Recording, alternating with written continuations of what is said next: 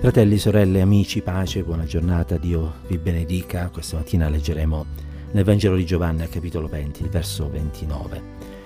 Gesù disse a Tommaso, troviamo scritto, porgi qua il dito, guarda le mie mani, porgi la mano, mettila nel mio costato e non essere incredulo, ma credente.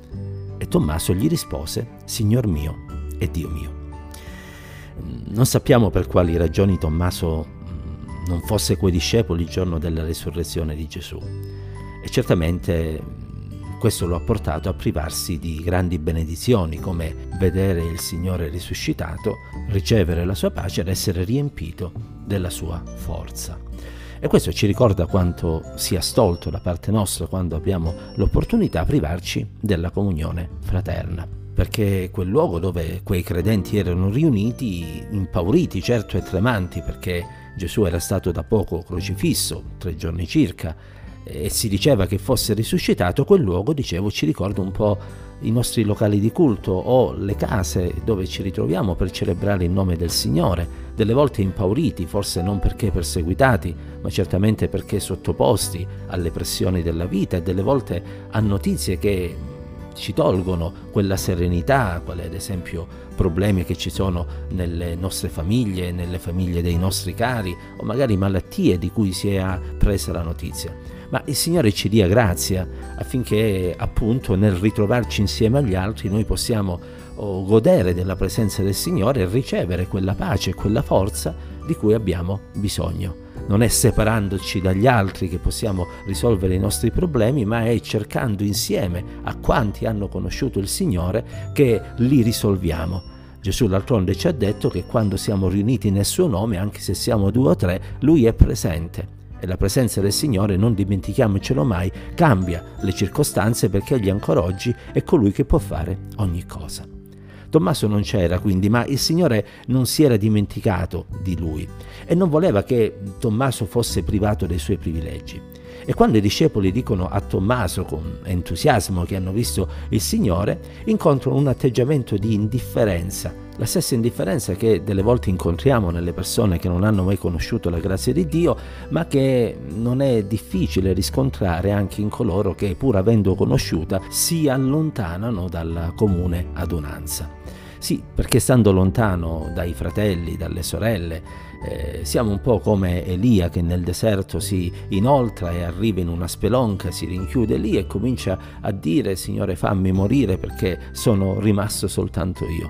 E quanti credenti, cristiani, magari anche un tempo ferventi, vivono questo senso di morte, eh, non hanno più desiderio né di vivere né di servire il Signore. Sì, perché allontanarsi dai fratelli e dalle sorelle ha anche queste circostanze. Perché, perciò il Signore ci aiuti a vivere in comunione l'uno con l'altro e a ricercare insieme a quanti altri hanno sperimentato la grazia di Dio le benedizioni del Signore. Tommaso non c'era, il Signore però non si era dimenticato di lui, gli viene detto che il Signore è risuscitato, ma eh, Tommaso è incredulo. E forse i discepoli si saranno anche sentiti offesi perché Tommaso non ha creduto alle loro parole. Ma il Signore Gesù, che non porta, grazie a Dio, rancori e che dà sempre un'altra possibilità alla vita dell'uomo fin quando egli è in vita, passati otto giorni si presentò e portando ancora una volta pace parlò direttamente al cuore di Tommaso.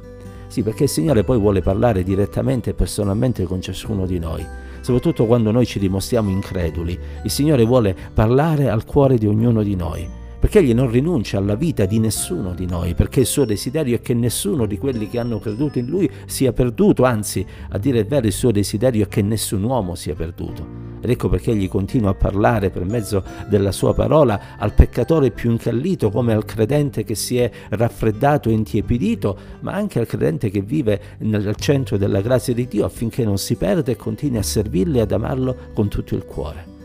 La reazione di Tommaso dinanzi alle parole di Gesù, e cioè Signore mio e Dio mio, è quella che dovrebbe caratterizzare ognuno di noi quando siamo nella presenza del Signore riuniti nelle nostre chiese. Riconoscere che in mezzo a noi c'è colui che è il Signore e dei Signori, il Re dei Re, il Dio vivente e vero perché noi crediamo che Gesù non solo è stato vero uomo, ma egli è stato, è e sarà in eterno vero Dio Furono dunque queste le parole con cui Tommaso rispose dopo essere stato invitato dal Signore a mettere il dito sulle sue mani forate,